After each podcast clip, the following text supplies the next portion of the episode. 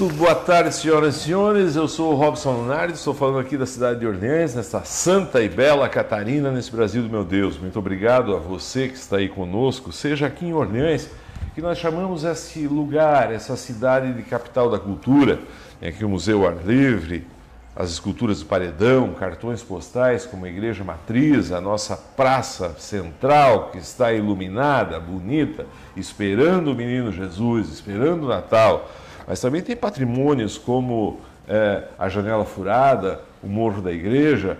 Afinal, nós estamos em Orleans, na capital da cultura. Você que está fora daqui, que está em Araranguá, que está na América do Norte, para você que está na Europa, na Ásia, na África, na Oceania, em qualquer continente, em qualquer lugar do mundo, em qualquer galáxia, seja bem-vindo.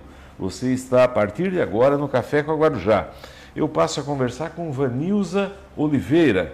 Ela é filha do senhor Francisco Manuel Silvano e da dona Enedina Pereira Silvano. Esposa do Kefler Oliveira, mãe da Juliane Silvano Oliveira e do Maurício Silvano Oliveira. Boa tarde, seja bem-vinda. É uma satisfação recebê-la aqui, foi muito trabalhoso para achar um lugar na agenda, mas está por aqui. Seja bem-vinda, receba as nossas homenagens. É um prazer estar aqui com você, Robson, estar aqui na Rádio Guarujá, né, e poder participar. Fiquei muito honrada com o convite para tomar um café com você, né? E estar em Orleans, né? Eu sempre falo que Orleans nos recebe muito bem, né? Eu tenho muito carinho por esta cidade, que outras pessoas, como você bem citou, né, tanta gente no mundo inteiro pode estar nos acompanhando aí, precisa conhecer a cultura de Orleans, né? E realmente estou muito feliz, né? É um privilégio poder dividir esse momento contigo aqui. Você é natural de onde? Eu sou natural de Araranguá. Atualmente mora em Araranguá? Eu moro, a minha residência fixa é Araranguá, né? Eu estou em Orleans, né, porque eu também tenho, né, resido aqui, vamos dizer assim, durante a semana. De terça a quinta, normalmente, eu estou aqui em Orleans por conta do trabalho. É, Como é que era o Araranguá da tua época? Chama a Cidade das Avenidas, é isso? Cidade das Avenidas. Muitas avenidas. Realmente, nós temos, né, bastante avenidas. Largas. Não tão largas, né? Porque hoje tem avenidas aí duplas, né? Mas enfim, mas é a cidade das avenidas, né? Eu amo a minha cidade, né? Araranguá, eu digo que é um dos melhores lugares para se viver, porque a gente está entre as duas capitais, né? Florianópolis e Porto Alegre. Então, quando nós não tínhamos aeroporto aqui, independente, a gente olhava o valor da passagem, né? Tanto faz, tanto em Florianópolis como Porto Alegre. Quase a mesma distância. Então, a localização de Araranguá é muito estratégica, né? Então, entre as duas capitais, muito próximo da serra, né? E, vamos dizer assim, de frente para o mar, né? Porque, né, da minha casa, né, eu disse que eu moro num bairro de Araranguá, se não tiver trânsito, em 10 minutos eu estou na beira da praia. Olha só, então... Né? E são duas praias, né? O Arroio do Silva e Morro dos Conventos, que eu sempre digo que é o nosso cartão postal e é o farol mais bonito do Brasil.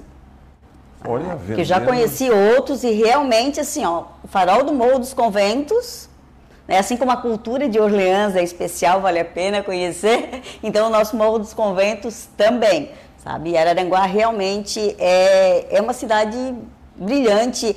É para ser uma cidade turística, né? Cortada por um rio também. Cortada por um rio, que ele tem uma classificação até muito especial, eu não vou saber te dizer. Mas eu não sei se está entre o terceiro ou quarto, não sei se de águas mais limpas, ou... Ele tem uma característica muito particular, sabe? E a gente lembra de Araranguá com a BR-101 cortando a cidade. Agora com o contorno, aquilo... Tirar o trânsito de lá, qual foi a reação da cidade, das pessoas? Então, Robson, o que acontece? Está crescendo Araranguá diante daquele traçado, né? Então, Araranguá está crescendo para o norte, para o sul, desculpa. Ele está crescendo para o sul. Então, tão logo, o Araranguá vai ter dois centros. É. Olha só. Até porque nós temos empresa, né, nesse lado que está crescendo, que agora vamos ter o Hospital da Unimed, o Corpo de Bombeiros vai estar mudando para lá, vai, fórum, né? Então tem todo um projeto. Nesse novo centro nervoso da cidade? É como se fosse uma... É que Araranguá está crescendo para o sul. A questão é essa, né? Foi pelo traçado da BR? Também. Né? Então, assim, dizer que prejudicou Araranguá? Não. Pelo contrário, eu acho assim, a fotografia que eu tinha antes de Araranguá era aqueles dias quando dava muita chuva e que dizia, bah, tá trancado lá em Araranguá. Ah, é essa questão da barranca, né? Isso. Então, o rio enche ali, acontece, né? Quando é muita chuva, enfim. Mas agora não mais, né? Não mais, não tem acontecido, mas existe esse risco, né? Não se tem o que fazer ali naquela região, sabe? Mas com a vinda da Universidade Federal, tá? Então, assim, Araranguá vive um outro momento. Desde que veio a Universidade Federal e desde que foi lançado também o curso de medicina, né? Também até porque a Universidade Federal, essa questão do crescimento também acontece por conta da universidade.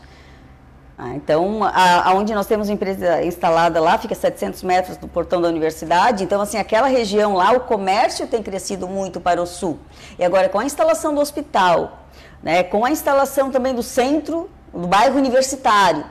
Né, então, assim, a cada momento que a gente passa pela BR, olha, algo novo está acontecendo. A Van, né, a própria Van, aquela região da Van ali. Sabe? Então, é um outro direcionamento e isso aí para a nossa cidade é muito bom. Você é consultora de empresas? Você é mentora de pessoas? Então, a minha formação, eu digo que eu sou administradora por vocação e formação, que eu nunca tive dúvida na minha vida do que estudar e como atuar. Né? Eu, de criança, em vez de brincar de boneca, eu brincava de lojinha. Né? Eu nasci na família, né, de empreendedores, meu pai é agricultor, né? Eu quero dizer que nós, a partir de agora, nós também estamos ao vivo na 92.9 FM. Quero agradecer a todos. Eu sou o Robson Lunardi, esse é o Café com a Guarujá.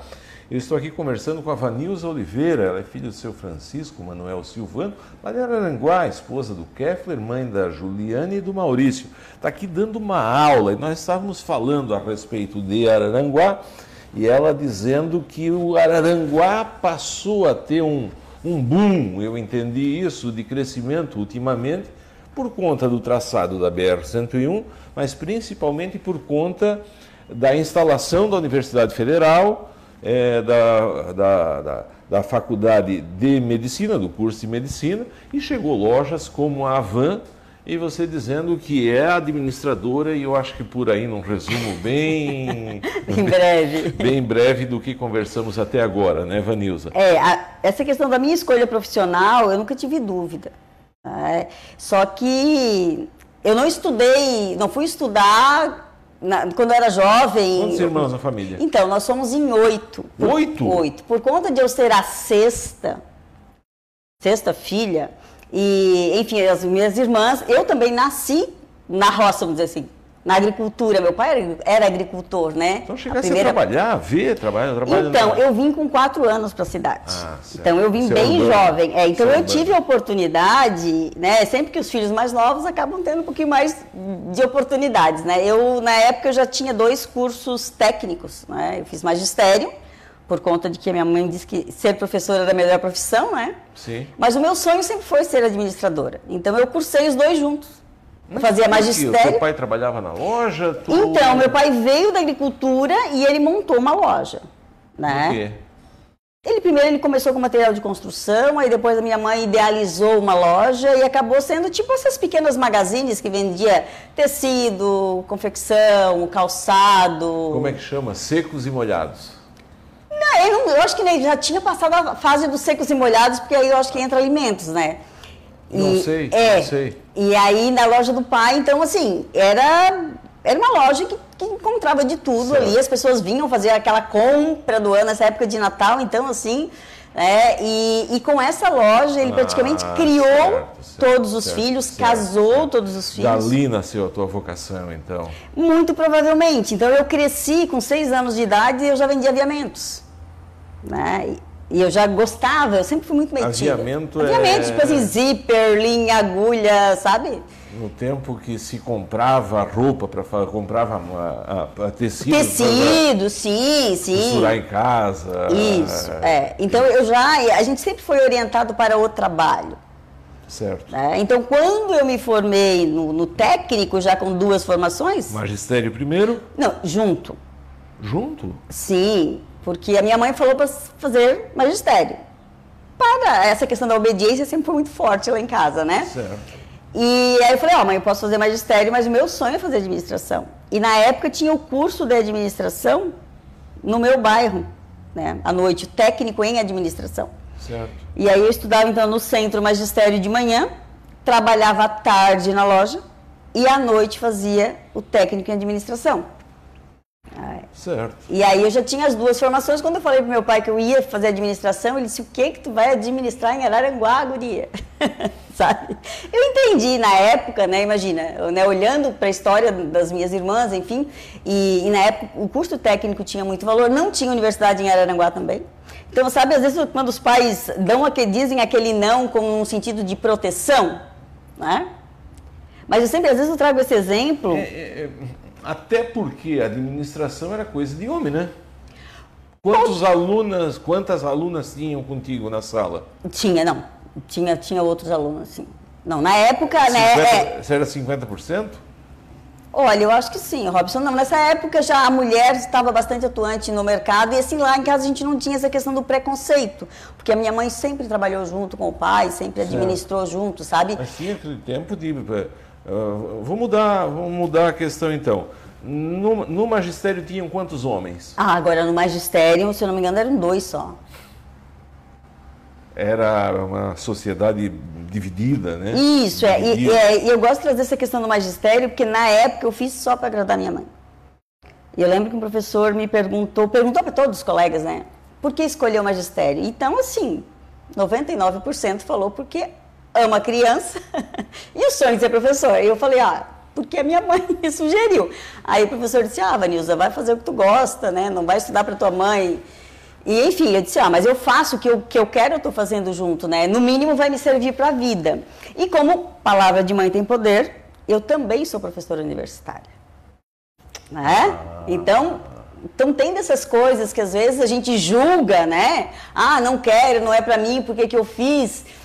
Né? Só o tempo dirá, né, o porquê viveu aquela experiência. Então, o magistério foi muito importante, ok? Eu não nasci vocacionada para trabalhar com crianças, mas com adultos, sim. Né? Eu quero agradecer a todos que estão conosco. A Vanilsa trouxe aqui um livro, Empreendedorismo Feminino. Esse livro tem a coordenação editorial da Cibele Cardoso Borba Machado. É um livro que fala sobre inovação e associativismo. Ele é organizado pela Cibele Cardoso Borba Machado, mas ele é construído, ele é editado, ele é escrito por várias mãos. Tu tens um capítulo do livro. Então, a Cibele, né, uma grande empreendedora, uma grande amiga da cidade de Santa Rosa, uma doutoranda, né? E conheci a Cibele na universidade no curso de administração. Então, nós estamos aqui em 21 mulheres, né? Inclusive, a diretora de vocês, a Thayne Librelato, tem o capítulo dela aqui também, né? Estamos aqui compartilhando a nossa história de empreendedorismo, inovação e associativismo, porque o associativismo, um dos motivos de eu estar em Orleans, vamos dizer assim, residindo também em Orleans, é o associativismo, né? Eu acho que essa pandemia, ela serviu, tem duas palavras, a Thayne sempre fala isso, que é a palavra cooperação, compartilhamento e associativismo, eu não sei se elas floresceram agora na pandemia ou obrigou as pessoas a falarem desse assunto e cada um buscar esse associativismo, não é? Eu te diria, Robson, que a pandemia trouxe essa questão da humanização, esse olhar para o outro, se preocupar com o bem do outro, principalmente dentro das organizações, né? Que antes se tinha um outro olhar para as lideranças, para as pessoas, né? Então, hoje a empresa, a organização que não trabalhar essa humanização, agora o associativismo, Isso principalmente em Santa Catarina, nós somos referência nacional. No associativismo. No associativismo. Assim, ó, quem participa... Qual a diferença entre associativismo e cooperativismo? Ah, isso são linhas de trabalho. Quando se fala de associativismo, que nós estamos aqui, que tem a Associação de Orleans, a ACIVA de Araranguá, essa questão do movimento empresarial e industrial para o desenvolvimento, vamos dizer, do nosso Estado. Então, a ACIL, ela tem um foco... Ela reúne empresários, empreendedores, com foco no desenvolvimento. Muitas vezes concorrentes? Sim, não existe concorrência. Nós somos associativistas, nós trabalhamos... No associativismo, Robson, não tem essa questão partidária, não tem ideologia, não. É cooperação também, né? Tem a questão, a gente tem depois as cooperativas, né? Como as cooperativas de crédito. É um outro objetivo, né? Mas essa questão também no desenvolvimento, mas traz essa questão financeira também, né? E o cooperativismo, se a gente trazer no sentido das cooperativas, tem a questão da lucratividade também, né? No associativismo, não. A gente é totalmente voluntário, né? É um trabalho voluntário, de desenvolvimento, também de cooperação, mas com desenvolvimento da nossa cidade, do nosso município e, consequentemente, reflete... Né, no Estado. Então, nós somos muito, muito fortes, né? Eu te falo isso por fazer parte do Conselho Estadual da Mulher, né, que daí é o associativismo feminino, né? Então, a gente tem, né, nós conquistamos, né, já vem de algum tempo a Lei Estadual da Mulher, e na Lei Nacional eu participei junto nos primeiros passos em Brasília. Na construção, na escrita da... Isso, e também eu estive dentro da CACB, que é a Confederação Nacional das Associações. E é onde a FACISC, né, que é, vamos dizer assim, que é a nossa federação mãe. A empresa mãe. Empresa mãe. Então, assim, e até pelo nosso movimento de mulheres também a nível nacional, né? Quando a gente conquistou a presidência, que a Neiva Killing foi presidente, né, a primeira presidente catarinense do Conselho Nacional, foi o que aconteceu a nível nacional, realmente, o associativismo. A exemplo do que se trabalha em Santa Catarina. Em 2018, o associativismo feminino catarinense ganhou um prêmio mundial em Sydney, na Austrália. Deixa eu só dar uma atualizada nas redes sociais. Não é indelicadeza e nem deselegância minha ficar olhando o celular, mas é a forma que eu tenho, né, de ver o que as pessoas estão conversando e muitas vezes até perguntando para ti. O Valmor Calhas, Valmor de Orleans, boa tarde, ótimo programa com a Vanilsa. O Rogério Bega Matuszak, lá do interior, polaco lá do Chapadão, está por aqui te mandando um abraço. A Aline Schambeck Amboni, muito obrigado pela presença. A Araceli Soares de Souza Grande, acho que é isso, não... Araceli Soares de Souza, grande garota, sucesso sempre. A Enide Furlan, boa noite, Orleans, Santa Catarina, te recebe de braços abertos. Obrigada. O Vicente Amboni, dizendo que existem pessoas que Deus coloca em nossas vidas como um presente. Nossa! Eu tenho um carinho muito especial pelo Vicente. Olha só a mensagem, existem pessoas que Deus coloca em nossas vidas como um presente. Você é uma delas. Sempre brinco com isso, mas é verdade. Vicente AV e Vicente PV.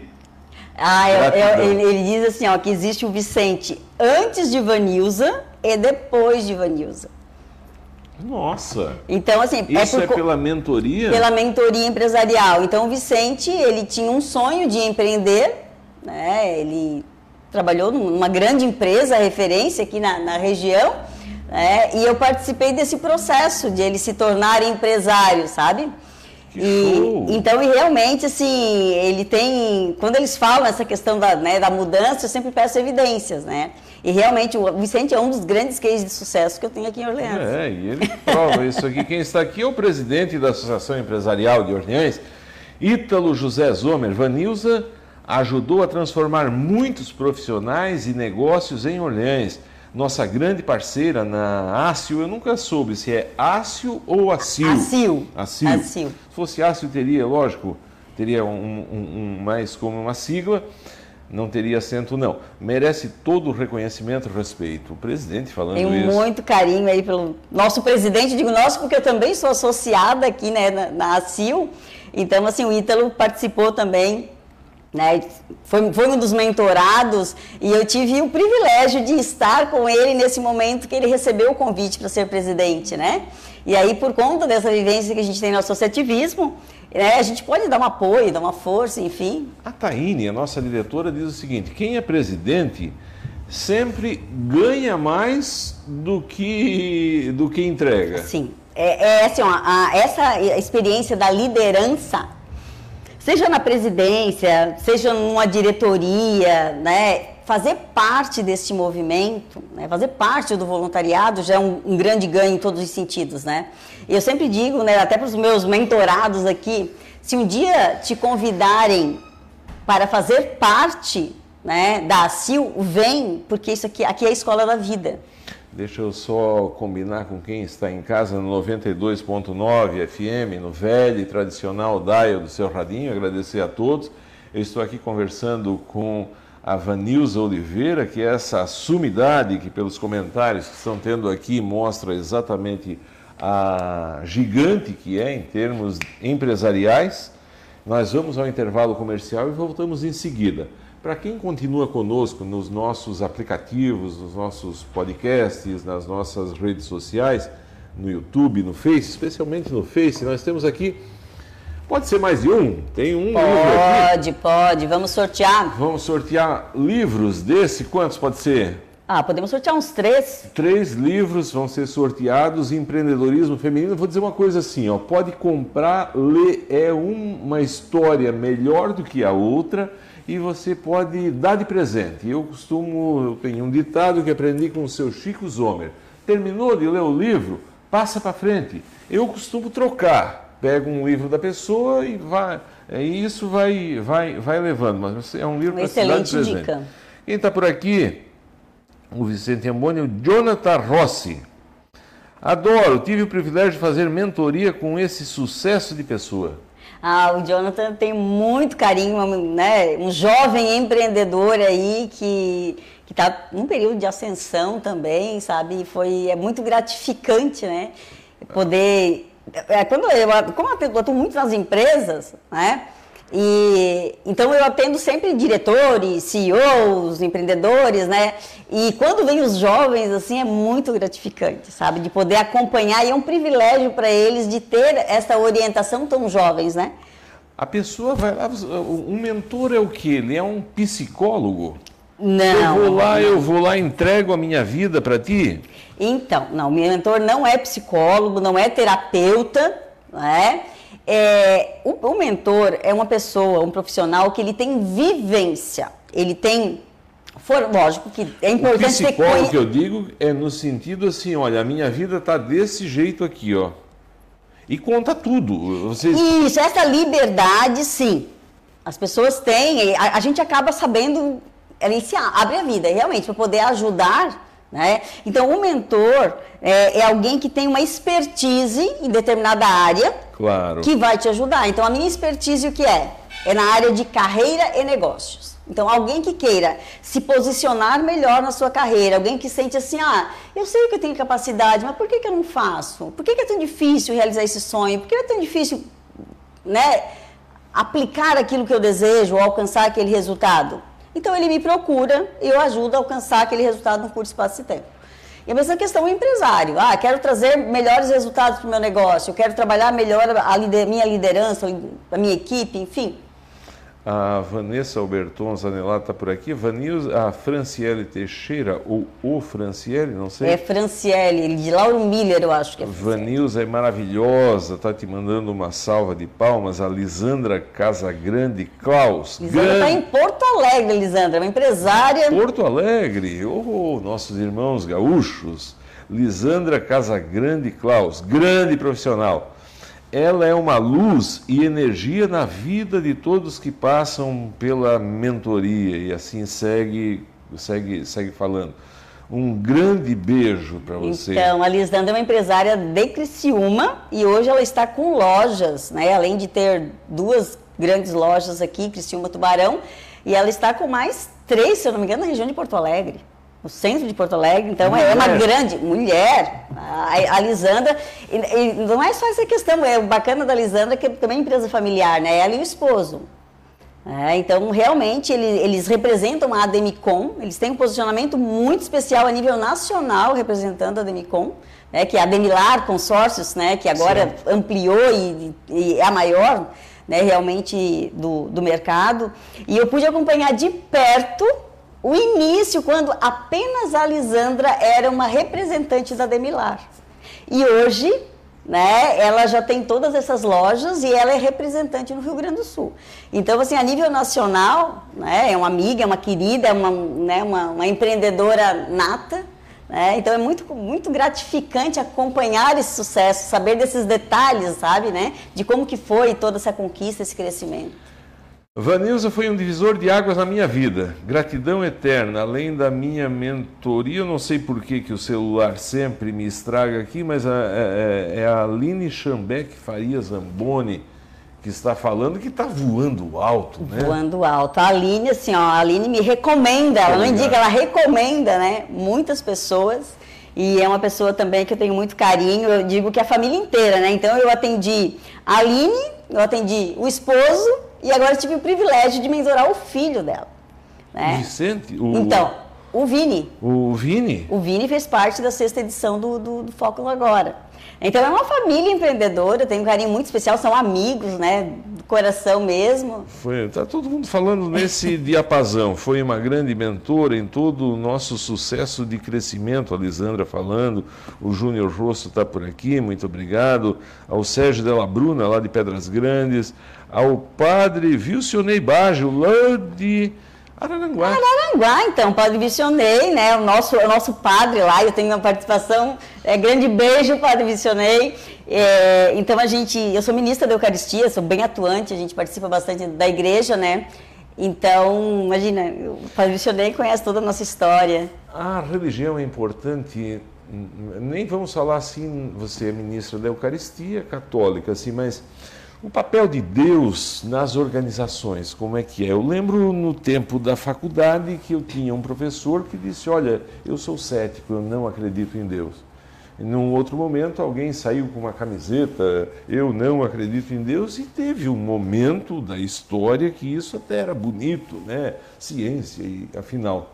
Como é que é o papel de Deus nas organizações? Então, Robson, assim, ó, eu escuto essa questão, né, de falar, eu não lembro da minha história de ter visto isso, manifesta essas questões. Eu venho de uma família, né, a espiritualidade na nossa casa sempre foi muito forte. Desde lá do teu pai? Desde, assim, ó, eu tenho até uma memória de uma pessoa que disse, eu nunca esqueço de ver vocês no banco da frente com os 7 filhos. Porque a minha irmãzinha nasceu, né, a 8ª, né, a gente já foi a última, mas já tinha uns 40 anos.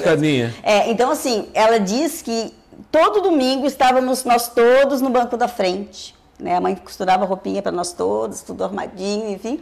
E, então, assim, ó, a gente que nasceu nesse meio, né, e desde muito jovem, né, eu sempre gostei de participar, já fazia liturgia, sempre fui muito envolvida. Só casamos, aí movimento de cursilhos, enfim, tudo que é pastoral, assim, de igreja, a gente participou. Nesse momento, por eu viajar muito, estar muito distante de Araranguá, então, assim, o que a gente preserva é o terceiro domingo, todo terceiro domingo de manhã, né, então nós estamos lá, né, como ministros. E então a religião católica, né, eu nasci nesse meio, mas falando de espiritualidade, eu falo no trabalho sobre espiritualidade.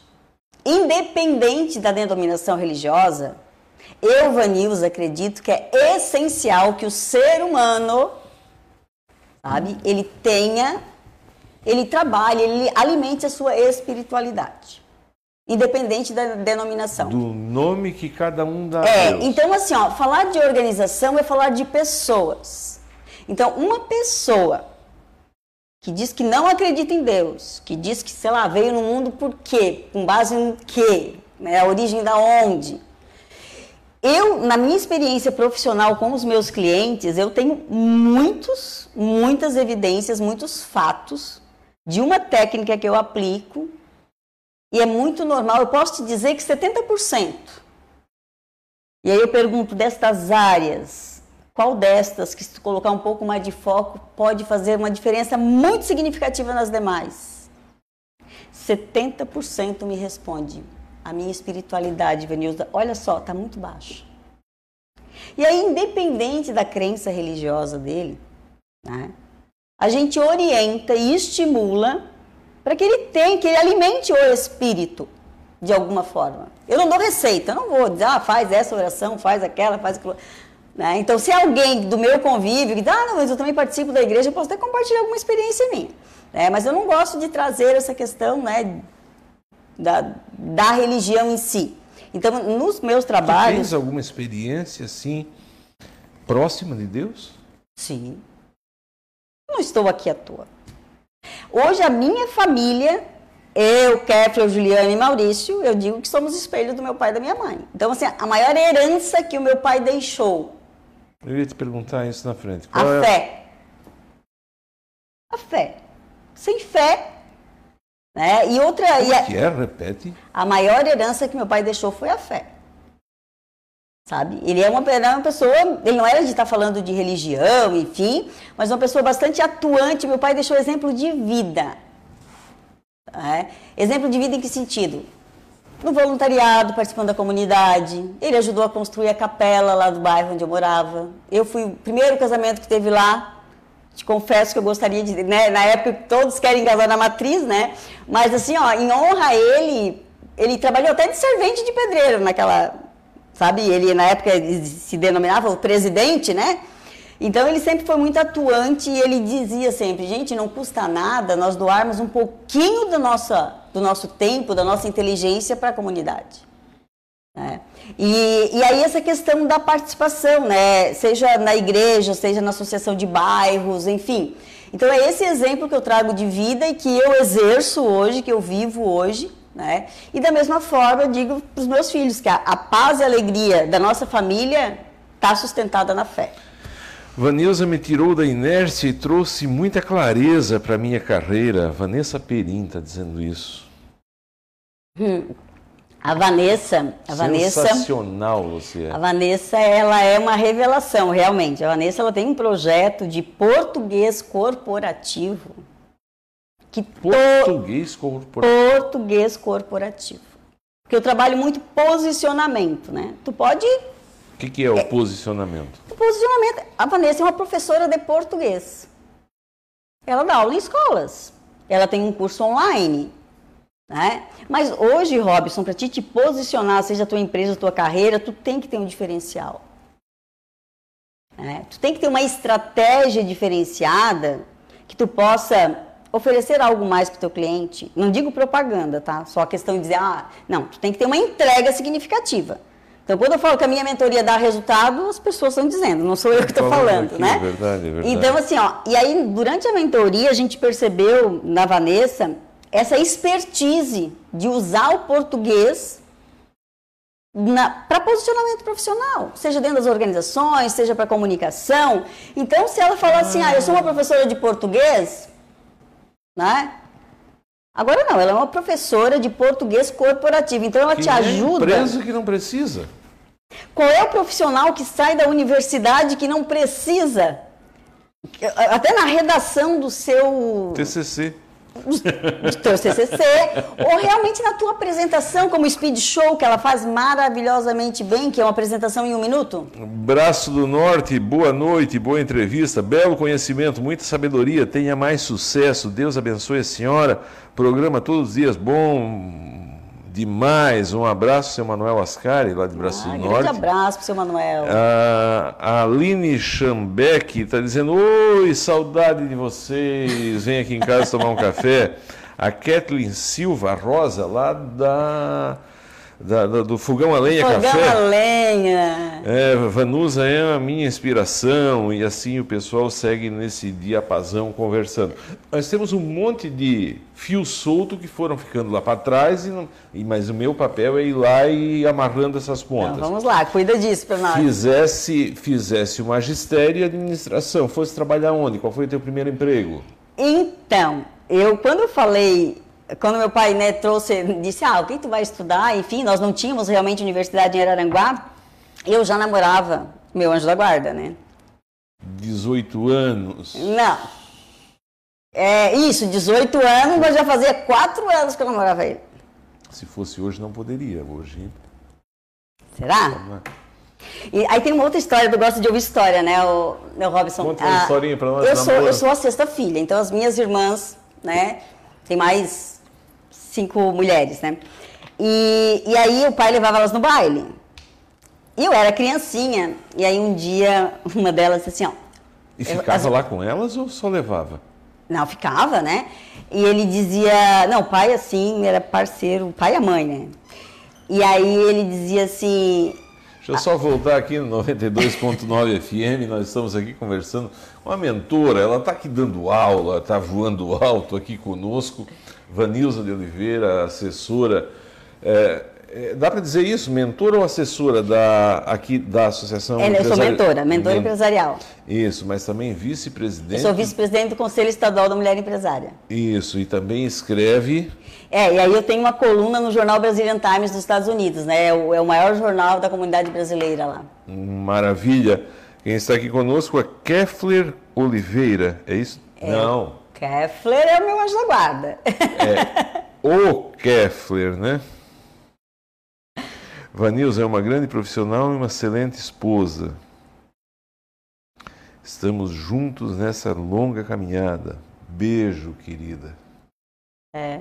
Quando eu digo que quem me conhece e acompanha a gente junto, quando eu falo que é anjo da guarda, é porque é, sabe? Então, eu conheci o Kefler, voltando à história, que tu gosta de história. Isso, mas aí eu só li o depoimento dele, porque nós estamos bem dentro do... Uhum. Vamos lá. Aí a minha irmã disse, vai lá, olha se o pai está dormindo de calça ou de cueca. Porque se ele tivesse de calça, é porque ele ia levantar para levá-las no baile. E se tivesse de cueca, é porque ele disse que ia, mas não ia. Né? Mas o pai sempre foi de honrar a palavra, sabe? Ele dizia que ia, ele ia. E aí a mãe disse assim, vocês acham que para arrumar namorado, vocês têm que sair de casa? E eu bem pirralha, né? Eu disse, não, mãe. Eles vão vir bater na porta dela. Ela disse, por que não? Adivinha onde eu encontrei o Kefler? Palavra de mãe tem poder. Dentro da minha casa. Fazendo o quê? Ele veio dar uma carona pro namorado da minha irmã.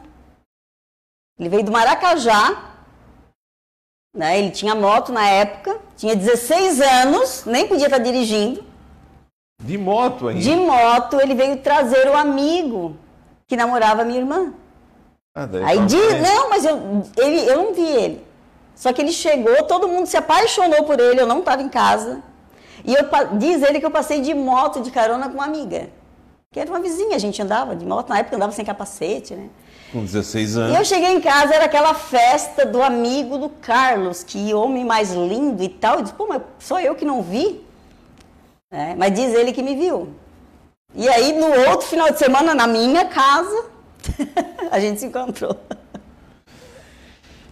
Alguns choraram juntos? Sim. Quanto? 30 anos?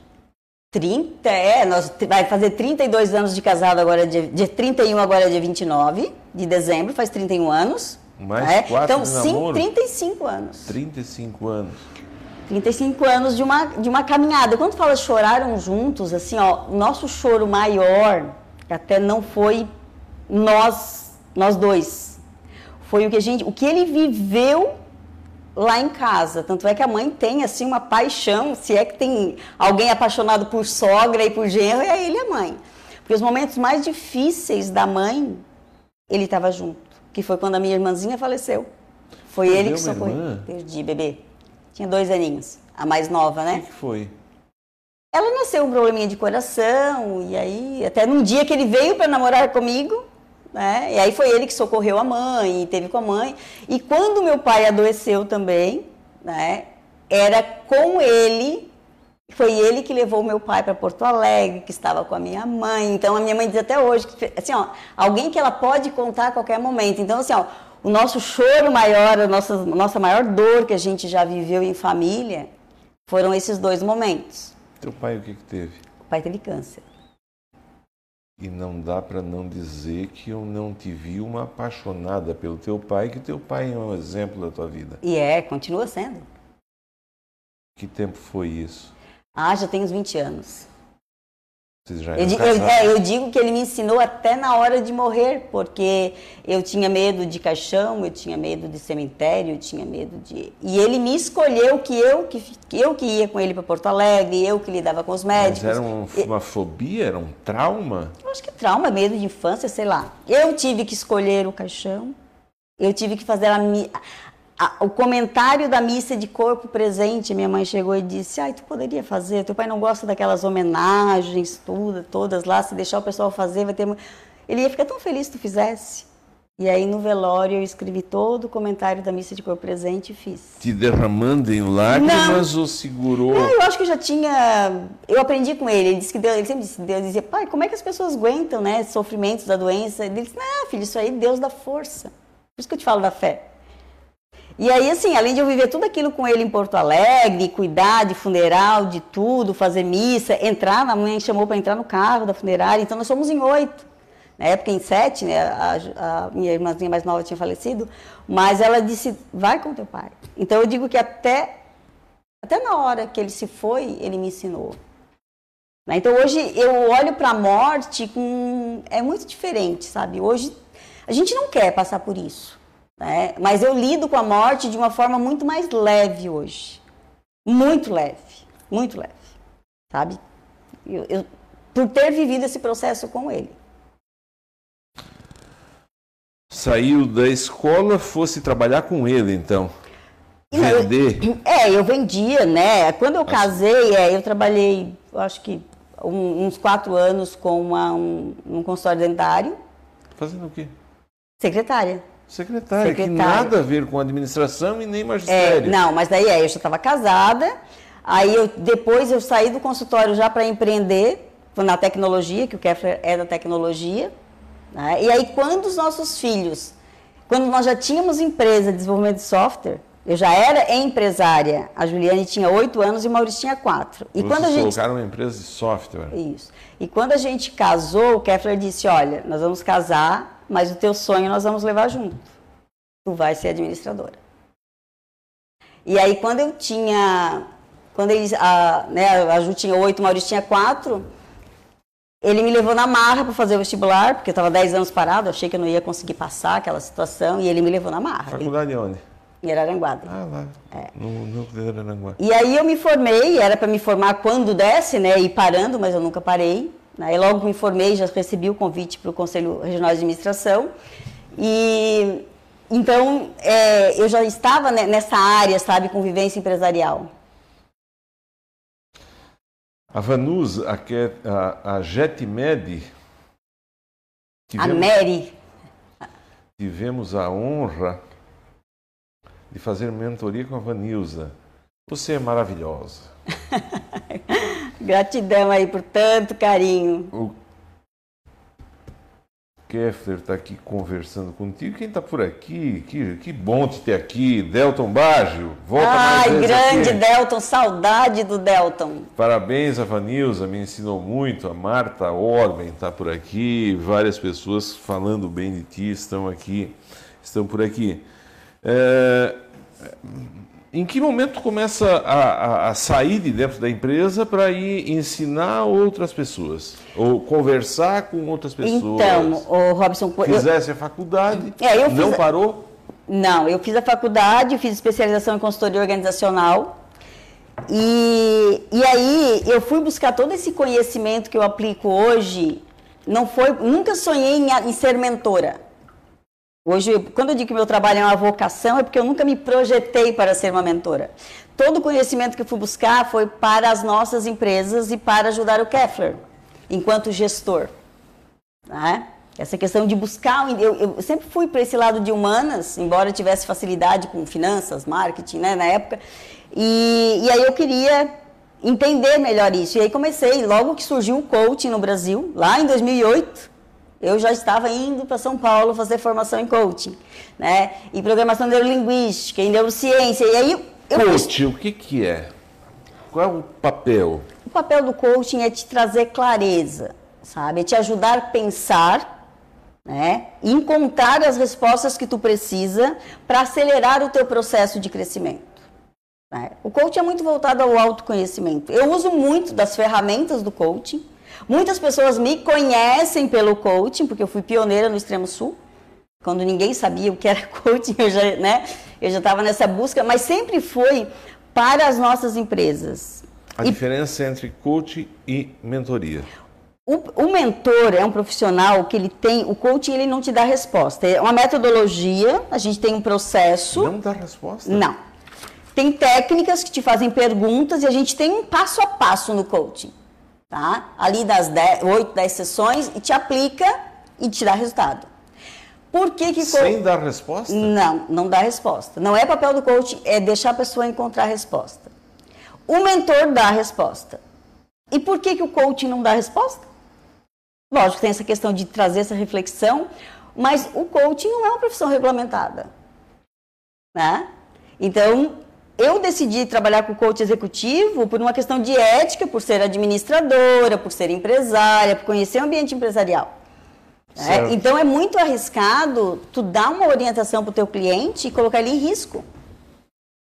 É, então, todas as formações de coach dizem que... Estão falando de organização, né? Sim. Agora, um mentor é alguém que já viveu, sentiu na pele, sabe como que é. Então, ele tem segurança de dizer, olha, experimenta esse caminho. É. E aí, um dos diferenciais do meu trabalho, como eu tenho uma rede de contato bastante ampla, eu faço muitas conexões, assim, é muito fácil de, tu está precisando de alguma coisa, eu ligo para alguém que está lá nos Estados Unidos, ou está lá em Florianópolis, ou está lá em São Paulo, e faço essas conexões. Busco apoio, dou indicação, e isso o coaching, dentro da metodologia do coaching, não é autorizado a fazer. Porque é uma responsabilidade muito grande. E como um exemplo, eu sou coach, sou formada em administração e vou atuar com coach de saúde ou coach de esportes. Eu não entendo dessa área. Mas se eu for lá e aplicar a metodologia à risca, dá resultado? Dá. Tá. Não posso dizer o significado desse resultado, não dá resultado. Agora, quando esse profissional coaching, ele é um especialista na sua área de atuação, um exemplo, um educador físico é coach do esportes. Nossa, ele vai ser magnífico. Sabe? Quando tu tem... Então, tem essa questão, assim como outras profissões, né? Porque hoje tem gente que faz um curso de final de semana que é coach. Eu estudei 6, 8 anos. Aí, tanto é que por que eu não consegui, não fui para as empresas, né? Porque a Unesc me chamou para lançar a primeira disciplina de coaching nas universidades. Não existia. Aí fosse dar... Aí eu desenvolvi uma EMEC. Mãe falou... Isso. Pois que a palavra de mãe tem poder. É, aí eu lecionei na Unesc com uma disciplina optativa de coaching para o curso de administração. Né? Comecei a administração, depois comércio exterior, e dali, aí eu comecei a ter muito chamado fora. As pessoas começaram a me chamar para as empresas. Né? E também para ser trainer de outras metodologias. Ah, e aí foi onde eu percebi que Vanilsa não funciona com rotina, com modelo engessado. Eu preciso de liberdade. Me diz uma coisa, hoje em dia tem tantas, eu não sei se o termo é metodologia, ou curso, ou treinamento, que assim, você pega, tem Empretec, tem o modelo Del Carnegie, tem o modelo... Mastermind, tem, que são valores assim consideráveis, né? Mas geralmente existe uma motivação inicial, e o final cada um sabe de si, né? Todos que fizeram sabem. Uhum. Isso representa um problema hoje para vocês? Você entende dessa forma? Não, não é um problema. Eu acho assim, ó, são metodologias... Só citar nome. Mas são metodologias comprovadas, tá, Robson? Se não desse resultado, não estaria tanto tempo no mercado. Né? Todos esses eu já participei. São metodologias que dão resultado, sim, mas são modelos. São modelos que precisam ser padronizados. Não interessa se é em Orleans, Araranguá, em Florianópolis, fora do país também. É aquilo ali, né? E se é aquilo ali é porque funciona. Eu digo que funciona porque eu vi colegas meus tendo resultado. Só que não funciona para todos, né? E eu, Vanilsa, eu tenho dificuldade de fazer do mesmo jeito. Eu Vanilsa, eu vejo assim, ó, o Robson é uma pessoa única. Né? A Orleans existe uma cultura, Araranguá é outra. Então, eu decidi trabalhar com projetos, metodologias personalizadas. Tanto é que eu não uso apostila, eu não dou aula, eu não fico apresentando slide, sabe? É prático. Tu vem, tu me traz a tua realidade, o teu momento, em cima da tua realidade é que eu vou aplicar as ferramentas. Do coaching, neurocoaching, programação neurolinguística, neurociência, inteligência positiva. E a gente tem um arsenal, né, de técnicas que, prontas e adaptadas, que eu já adaptei também. E aí, de acordo com a tua necessidade. Então, o tempo inteiro nós vamos falar da tua experiência. Da Rádio Guarujá. Se tu vai me procurar hoje para fazer uma mentoria, é natural que tu vai trazer o teu dia a dia da Rádio Guarujá. Então, nós vamos desenvolver todo o processo em cima da Rádio Guarujá, da tua família, porque eu trago esse propósito do equilíbrio da vida pessoal, profissional e familiar. Como é que é? Vida profissional. O equilíbrio da vida pessoal, profissional e familiar. Porque de nada adianta tu ter sucesso, tu ter dinheiro, tu ter prestígio, se tu não tem para onde ir.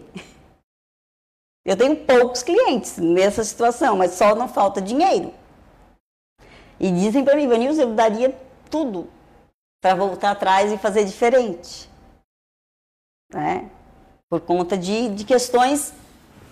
É por isso que eu digo, quando vem um jovem, tipo o Jonathan, né, me procurou... Sim. É muito grandioso os jovens, como o Vini também, o Vinícius, ter essa experiência quando jovem. Porque as chances de eles errarem é bem pequena, bem menor do que a nossa, que a gente foi aprendendo com a vida, entendeu? Que foi sendo construída, antigamente se dizia, abrindo as picadas, né? Sim, eu ouvi da minha filha faz uns 4 anos, ela é casada, e ela disse, mãe, sabe, vocês falam que deram tudo do melhor, né? Para mim e para o Maurício, a gente viajou, estudou nas melhores escolas, mas sabe qual é a lembrança que eu tenho de vocês? Tu e o pai falando de trabalho o tempo todo. Porque a gente não tirava tempo para brincar. Ah, viajava? Viajava, mas de que adianta levar os filhos para viajar e tu não tá inteira com eles? Não construir memórias, né? E tudo isso para nós era o máximo, a gente ia. A nosso exemplo é exemplo de muitas famílias que trabalha muito, né, para dar sustento, para dar condição, e às vezes o que as crianças querem, o que o filho quer é tão pouco. É bater papo, é um colo, é uma conversa, é uma atenção. Então, por isso que eu trago muito nas minhas mentorias o tempo de qualidade. Deixa eu só encerrar aqui na 92.9, eu conversei aqui com essa sumidade, Vanilsa Oliveira. Você atende aonde? Eu atendo aqui em Orleans, eu tenho uma parceria com a ACIL. Certo. Né? Atendo em Araranguá, também tenho meu escritório, e muito no online, porque eu atendo outros países, né? Então, eu atendo certo. Muito no online, desde 2017, desde que eu comecei a atender nos Estados Unidos. Entra lá no Google, Vanilsa Oliveira. Vai encontrar Face, vai. Insta, todas as páginas lá. Agradeço a todos. Amanhã é quinta, né? Amanhã é TBT. Amanhã é quinta. Nós já estamos em dezembro e amanhã já é quinta-feira. Já está chegando Natal aí. Amanhã é de TBT, mas sexta-feira a gente volta aqui ao vivo. Nós continuamos nas redes sociais, aqui nos aplicativos da rádio. Eu estou aqui conversando com esta sumidade, Vanilsa Oliveira. Ela trouxe 3 livros desse, Empreendedorismo Feminino, que é organizado pela Cibele Cardoso Borba Machado. E escrito a várias mãos, são diversas empresárias que contam a sua história nesse livro. Um ótimo livro, porque é feito com várias histórias. Um livro bom para ser lido e para dar de presente também. Ótimo livro. Vão ser sorteados para quem compartilhar. Quero pedir para as minhas amigas donas de casa que vão lá e compartilham. Deixa uma mensagem aqui no Face e vai estar concorrendo a esse livro. Muito obrigado a Marta, ao Delton, a Kathleen, a Aline, ao Manuel, a Vanessa e a todos que estão aqui conosco. Vamos voltar a falar de família.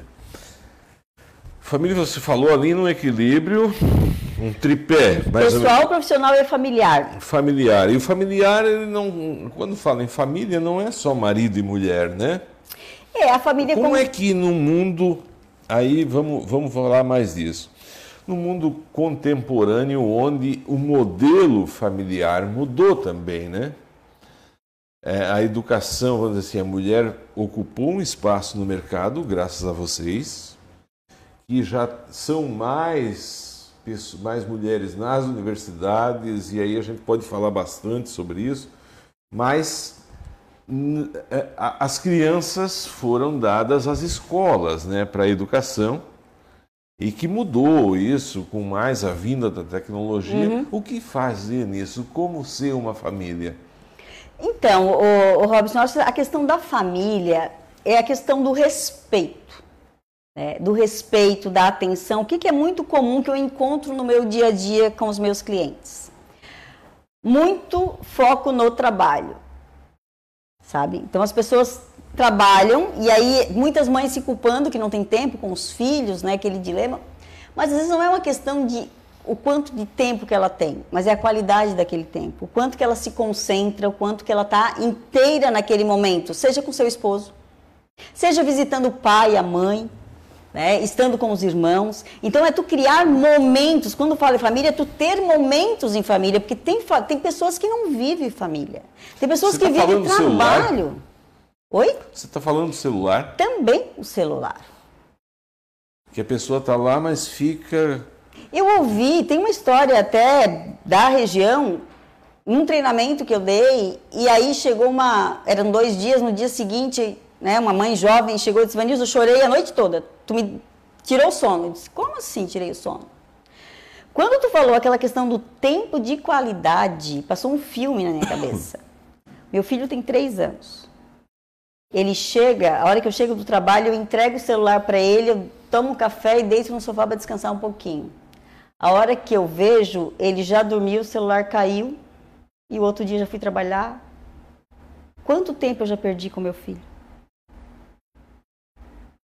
E Vanilsa, o pior de tudo, eu tenho tempo para brincar com ele. Eu não brinco com meu filho. Eu não tenho tempo de qualidade com meu filho, não por não ter tempo, por não ter consciência. Mas não é a tecnologia que está impondo isso para a sociedade contemporânea? Aí é que tá. A tecnologia está aí, né? Mas nós precisamos ter consciência, né? Valores. Valores, ampliação de consciência. De olhar para o nosso dia. O que a gente sair do piloto automático? Por isso que essa mentoria que eu trago aqui para o Orleans, que é o foco no agora, né? É para te olhar para o agora. Uma outra característica muito comum que eu encontro no dia a dia, empresas familiares, né? As famílias trabalham juntos, marido, mulher, filhos, enfim. E a vida deles é trabalho. Eu já tive um senhor que eu atendi, ele disse: Vanilsa, se eu te falar que faz 35 anos que eu sou casada e eu nunca viajei com a minha esposa. Eu disse: eu não acredito. E o senhor se deu conta agora? Sim. Recentemente atendi um casal, aí fiz, né, sugeri essa questão do tempo de qualidade, ela disse: ó, 17 anos nós nunca tínhamos viajado sozinhos. E não tinha nem consciência, Robson. Não tinha nem consciência disso.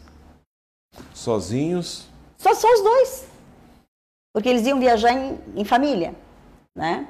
E aí Deus, né, aconteceu que um filho não ia poder ir, então a gente vai cancelar a viagem. Eu disse: ah, e por que não vocês dois? Ah, mas é que a gente gosta de viajar com amigos. Mas há quanto tempo vocês não saem sozinhos? Aí ele disse: ah, faz tempo. Aí num outro encontro ela disse: 17 anos. Ela assim, nunca tinha experienciado isso. É, vocês ficaram 17 anos sem namorar, é isso? Não sem namorar, mas assim, talvez... Mas é isso, né? Sim, mas não com aquele tempo de qualidade. Certo. É, de valorizar. E ela disse: a partir de agora, a gente vai fazer isso sempre. E o que você sugere? Então, o que eu sugiro é o seguinte... Um calendário? Não necessariamente. Eu acho que o diálogo, né? Se tem pouco diálogo. Às vezes a gente fica imaginando, é comum, às vezes, reclamar ou da esposa ou do marido, enfim. Aí eu digo: quando tu tem dividido as tuas tarefas com teu esposo? Ah, não adianta, eu disse, não adianta. Eu disse: não adianta, como assim? Mas o que tem essa semana que ele possa fazer por ti? Ah, não faz, mas se tivesse. Ah, até tem uma reunião na escola. Experimenta. Aí eu oriento como pedir ao esposo, né? E como reconhecer o esposo também. Conversar mesmo, assim, seria, não vai dizer que vai ter uma reunião por mês para discutir relação, não é isso? Não é isso. Mas é discutir relação? Não é nem discutir, é tu ter mais intimidade. Em vez de tu chegar aqui... Não é intimidade no sexo. Não.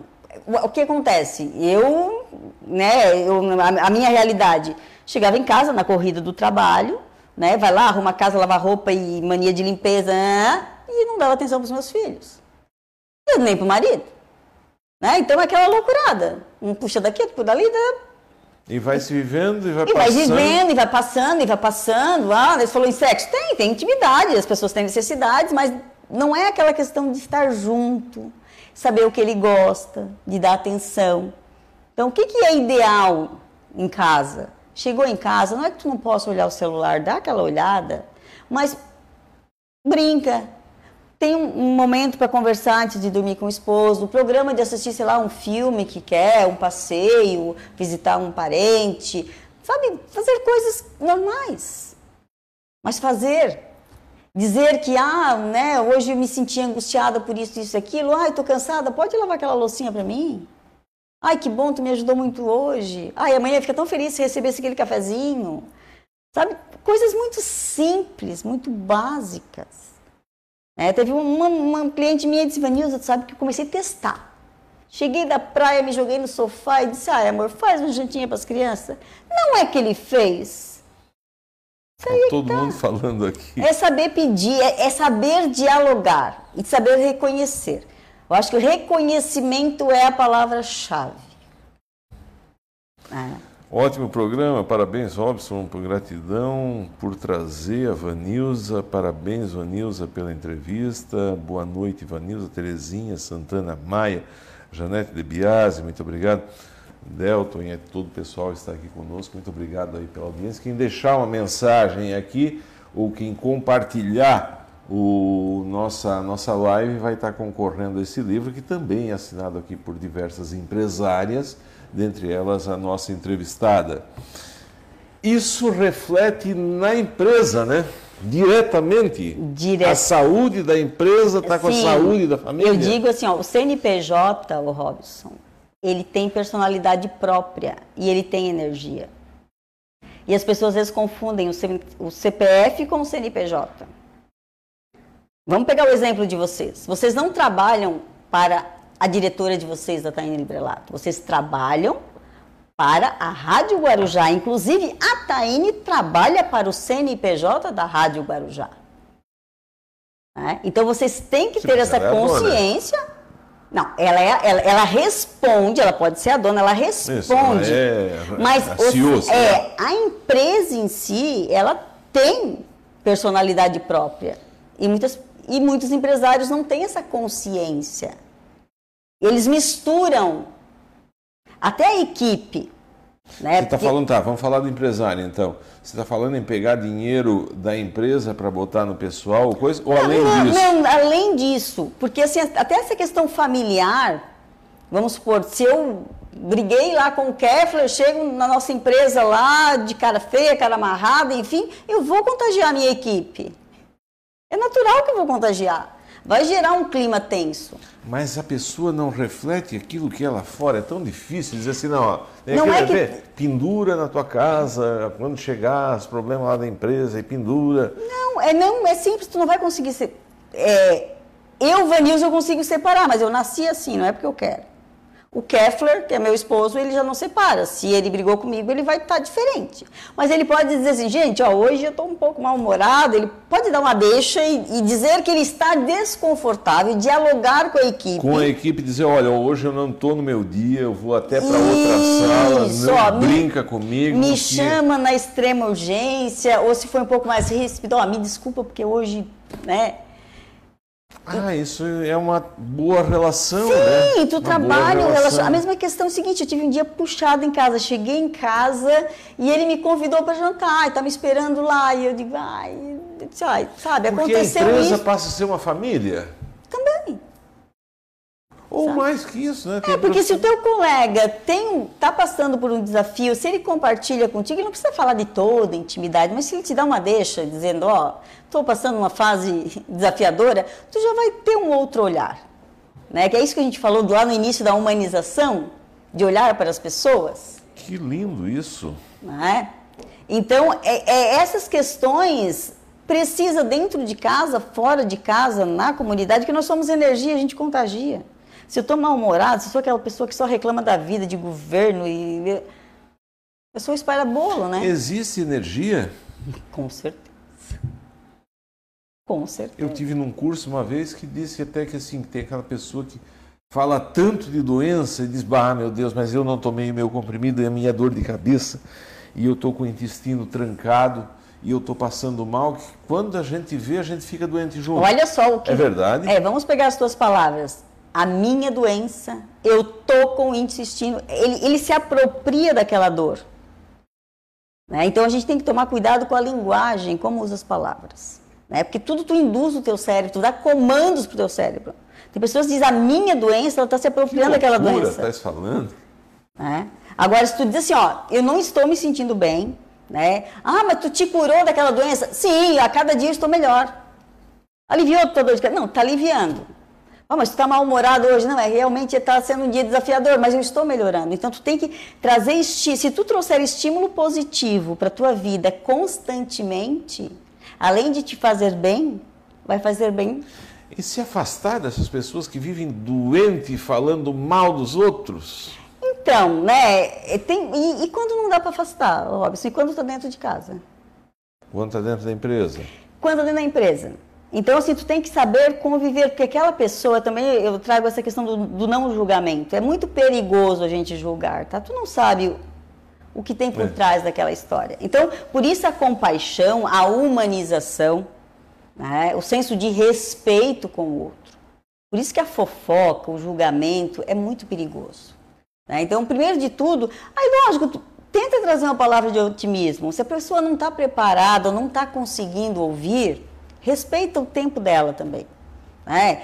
Ah, mas isso está me fazendo mal, Vanilsa, conviver com aquilo. É, vê um meio de, né, talvez não estar tão próximo, ou se tu não pode ajudar, afasta um pouco.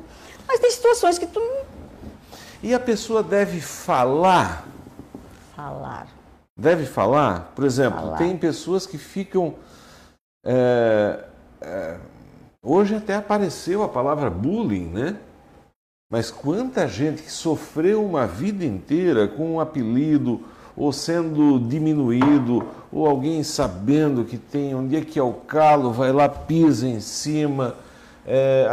É bom dizer, olha, eu me sinto mal quando tu fala disso, nós convivemos aqui juntos, e a nossa relação é boa, só que eu me sinto mal nesse momento. É bom falar? Vamos pegar um exemplo da obesidade, que é bem comum.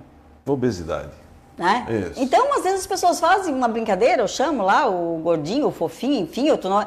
diz, ó, sério mesmo, né? Eu estou nessa situação não é porque eu quero, né? Tá sendo bem desafiador. E sempre que eu escuto, né, isso acaba prejudicando o meu dia. Eu fico desanimado. A gente pode combinar de, né, evitar. Eu só queria compartilhar isso contigo, que às vezes quando vê essas piadinhas, tem hora que eu entro na brincadeira, mas tem hora que eu fico... desconfortável? Fala. Né? Eu acho que o diálogo, sempre a forma como a gente dialoga com as pessoas, como a gente expõe. Né? Então, isso ajuda o outro a te compreender. Por isso que o autoconhecimento é tão importante. E isso em família também, né? Também. Tá? Ah, tu tens o hábito de fazer tal coisa, isso não é bom para a nossa relação. Isso. Né? Às vezes a esposa, marido, enfim, né? Às vezes... ah, eu não gosto, mas não fala que não gosta. Sério mesmo, às vezes me incomoda muito quando tu fala isso, quando tu faz isso. Mas não briga, né? Chega, tá, vem cá, preciso falar contigo, tem um negócio que tá me incomodando muito. Sabe aquela situação assim, assim, assim? Talvez tu não perceba, tu fala em brincadeira, mas isso me incomoda. Ele não sabe, às vezes ele acha que tá brincando mesmo. É verdade. Sim. É verdade. E tem, principalmente em terra de italianos... eu não vou falar daqui, eu vou falar lá no São Miguel. Tem pessoas que passam 20 anos sem falar com a outra por um detalhe que a outra pessoa sequer sabe. Sequer sabe. Muitos casamentos se desfazem, tá? Por isso, pela falta de diálogo. Pô, mas nunca fez nada por mim, nunca fez isso, nunca fez aquilo. Mas a pessoa não tem uma bola de cristal para entender. As pessoas, né, precisa ser conversado, dialogado. Lógico que a gente tem que considerar que tem pessoas que têm dificuldade de falar, né? Alguém que nunca recebeu carinho, como que vai dar carinho para o outro? Daí eu fico esperando que meu esposo seja extremamente carinhoso. Mas se ele teve uma infância difícil, se ele não recebeu, é difícil para ele dar também. Você faz mentoria para casal também? Então, eu já ouvi até aqui em Orleans. Vanilsa, cria algo para relacionamento que tu já salvou muito casamento. Assim, ó, eu não, por uma questão de ética, eu acho que essa questão de relacionamento, eu consigo trabalhar? Consigo. E como que eu trabalho hoje? Se o relacionamento está interferindo nos negócios, de uma forma muito sutil, tranquila, sem dizer, ó, nesse momento vamos falar de relacionamento, eu consigo passar dicas, orientações, enfim, e a magia acontece, né? Teve já situações de pessoas que estavam ali para se separar e vivem lua de mel até hoje, né? A pandemia, ela veio para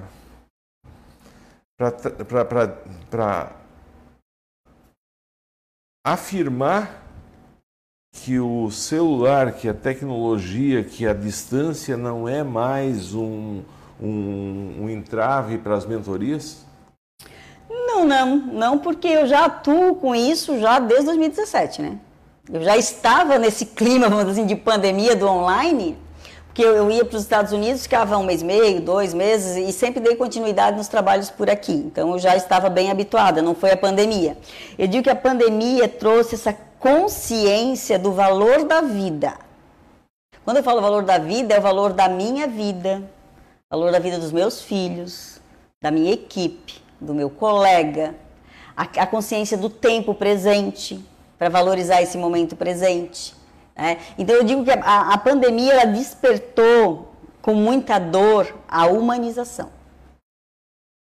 A tecnologia sempre existiu e está evoluindo cada vez mais, né? Só que ela trouxe a necessidade para aquelas pessoas que ainda não tinham a necessidade de lidar com ela, né? Você não precisa, é tão bom estar presencial aqui, né, do que a gente está falando online. Eu digo assim, até nas próprias empresas, né? Sim! Porque, segundo estatísticas da Folha de São Paulo, desse domingo, na outra edição, dizendo que o serviço remoto, ele dá resultado mais, inclusive, do que nas empresas. Ó, as minhas mentorias, sinceramente, não faz diferença em termos de resultado. Se a gente fizer online ou presencial. Eu, Vanilsa, eu gosto do presencial para estar contigo, é gostoso, né? Isso, mas aí eles dizem que uma vez por semana e vão lá na empresa, fazem uma reunião Sim, nós desativamos uma das nossas empresas de tecnologia, o pessoal está todo home office. Hoje não faz nem sentido eles virem para o escritório. Em termos de produtividade, está muito bom. Resultado muito maior porque diminui o custo fixo, né? E atuamos nível nacional. Então, a pandemia trouxe, no meu ponto de vista, muita coisa boa. A questão é a questão saúde, né? Mas aí vem também o despertar da consciência. As famílias começaram a se olhar. Aconteceu lá em casa, eu tenho um terreno nos fundos lá que tem frutas. E eu nem tinha me dado conta, né, de tudo que tem lá, porque não tinha tempo de olhar. Vivia viajando direto, sabe? Pouco parava em casa, pouco olhava para dentro da minha casa. Uma das lições da pandemia, então, é olhar para dentro. O olhar interior das pessoas? Interior. Eu acho assim... Eu tenho um ditado que eu falo sempre, disse isso, uma vez um gerente do banco chegou e falou para mim, eu ouvi isso na rádio Jovem Pan, de um locutor que já morreu, disse... Nós passamos a ver que o catador de lixo tem mais valor do que o gerente de banco. Humanização? É um ser humano. Vem de encontro exatamente aquilo que você está falando agora. Sabe? Então, assim, hoje eu ouvi agora, a gente teve no Núcleo da Mulher ali da ACIL, a reunião na segunda-feira, e veio uma gestora de marketing trazendo muito essa questão, né? Então, e teve um depoimento de alguém que estava lá. Hoje, o investimento mais assertivo de uma organização é no capital humano, é nas pessoas. E, infelizmente, ainda tem empresário que olha para o valor e diz, não, eu não vou gastar isso com a minha equipe. E o dinheiro dele está indo pelo ralo, porque que ele não treina, ele não desenvolve. Ah, Vanilsa, mas se eu treinar e o cara sair? Que ele tenha sorte, uma pessoa melhor vai vir, enfim. Mas hoje é compromisso das organizações de olhar para as pessoas. Qual é a idade ideal? Como assim, idade ideal? Não sei. É bem complexo, porque hoje eu ainda escutei um programa teu que tu trouxe uma criança aqui. Ah.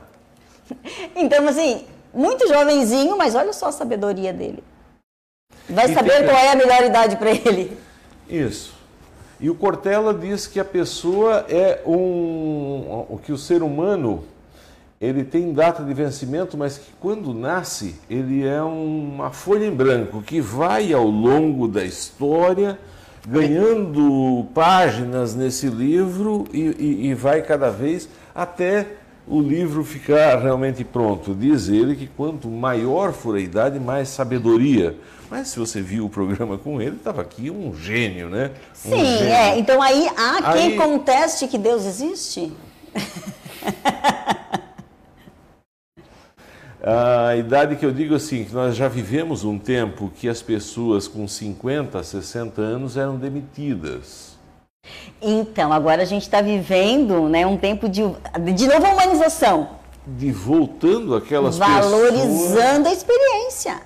Valorizando. Há um tempo atrás, eu indiquei uma pessoa, uma profissional super competente, há uns 10 anos atrás, para um banco, e a gerente disse, ah, Vanilsa, ela é o perfil ideal, mas já tem 40 anos. Estamos. É que o banco não contrata mulher acima de 40. Isso há 10 anos atrás. Hoje é o perfil mais procurado. São as pessoas orientadas para o trabalho, as pessoas com vivência, com comprometimento.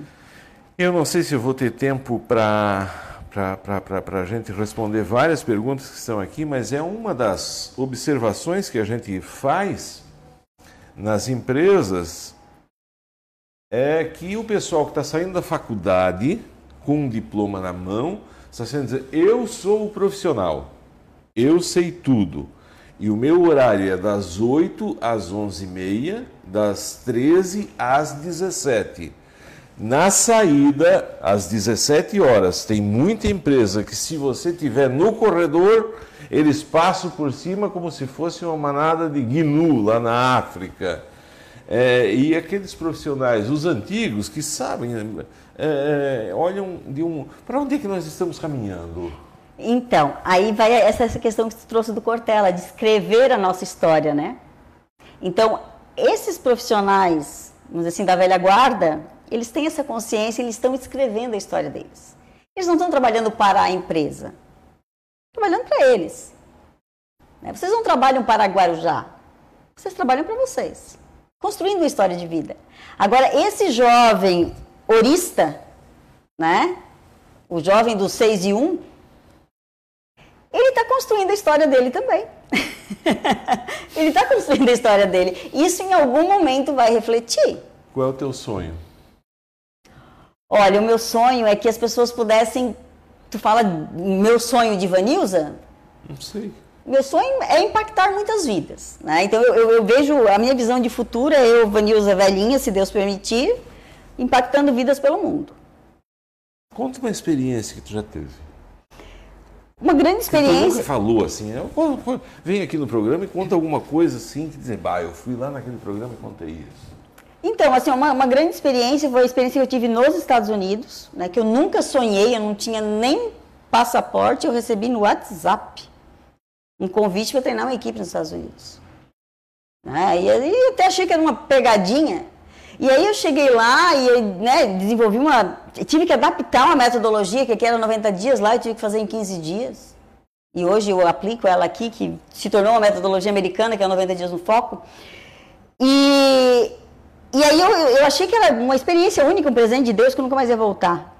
Né? E aí lá, a Liliane do Brazilian Times disse que tinha um sonho de fazer uma conferência para mulheres brasileiras, que era muito difícil. Eu disse, não, isso é fácil. E nasceu a primeira... Então, quando eu palestrei dentro da Babson College, a maior universidade de empreendedorismo do mundo, a primeira do mundo, centenária, né? Como o primeiro evento que teve uma repercussão em vários outros países, Foi um momento marcante.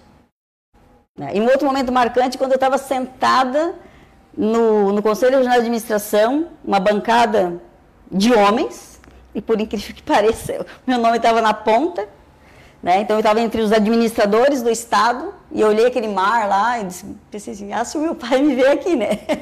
O que que tu vai administrar em Araranguá, guria? Né? E eu sentada lá com os administradores do Estado. A Beatriz Terezinha Amazon está lhe cumprimentando, a Beatriz Rigueto, Carmelita Chiquete e a Terezinha Santana Maia. Boa noite, Vanilsa. A Terezinha conheceu meu pai, ela é de Araranguá. Vicente Amboni e todo o pessoal que está aqui. Tem um problema no rádio, que para 1h30 ela passa mais rápido, né? Tinha tanta coisa para te perguntar. Mas as respostas, ô Robson, a gente pode depois responder por aí. Volta aqui um outro dia, para a gente pegar um tema só específico, pegar pode assim ser. Só... você é tão... É um vernáculo ambulante e eu queria tratar mais da história de vida, saber como você chegou até aqui. Nem falamos da vinda para cá, né? Teria que voltar um outro dia. Mas volta. Foi maravilhoso conversar, as respostas e as perguntas estão aqui na...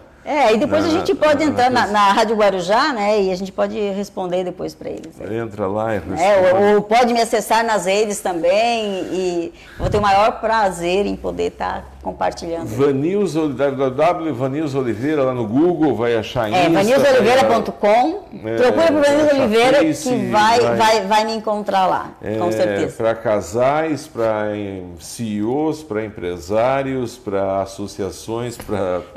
Quem quer empreender na vida e nos negócios com mais equilíbrio, qualidade de vida, pode me chamar que eu ajudo sim.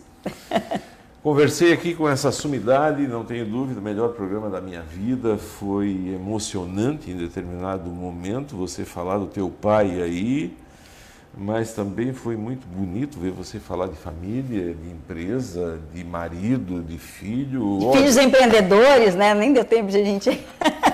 Passa 1h30, passa muito rápido. Né? Você achava que era falar de uma vida de quase 50 anos. Muito obrigado a você que esteve conosco. Tem aqui o ganhador, já está por aqui. Eu vou ficar com os 2 livros e vou sortear num outro programa que eu faço aqui, chamado... estou sorteando agora. Ganhador, Vicente Amboni, que disse, ótimo programa. Olha só, Vicente, foi um prazer entregar o livro para você. Parabéns e gratidão, Robson Lunardi, e parabéns, Vanilsa Oliveira. Foi isso que ele falou durante a live, está aqui o nosso ganhador. Passa por aqui depois, Vicente, e deixa e pega o teu livro. Eu quero agradecer a todos, sempre com grande audiência o nosso programa. Conversei aqui com Vanilsa Oliveira. Muito obrigado pela tua presença. E eu que agradeço aí por todo o carinho, agradeço a Rádio Guarujá pela parceria, que em outros momentos já estive aqui, né? Parabenizar toda a equipe de vocês, a diretora de vocês, a Thayne, né? Que é uma grande associativista e a nossa referência e liderança. Né, feminina, né? Está agora assumindo também a FACISC. A Thayne ocupa um cargo dentro da FACISC, que é a primeira mulher, ela foi a primeira presidente de associação aqui no Extremo Sul, e pela primeira vez ela ocupa o cargo da indústria dentro da FACISC, que sempre foi ocupado por homens. Então, para o nosso Extremo Sul, né, é um grande privilégio para nós mulheres, né, ter a Thayne como representante. Então, assim, a gente pode falar um outro momento a respeito disso, a questão do associativismo, tem muito conteúdo para falar a respeito disso. Se as pessoas soubessem o valor do associativismo, o valor que é fazer parte da ACIL de Orleans, o quanto se aprende, né, o quanto se cresce, gente... Olha, é demais. Eu digo que existe, é como o Vicente, né? Existe Vanilsa antes do associativismo e depois do associativismo. Muito obrigado a você, forte abraço, fique com Deus. Tchau. Grande abraço.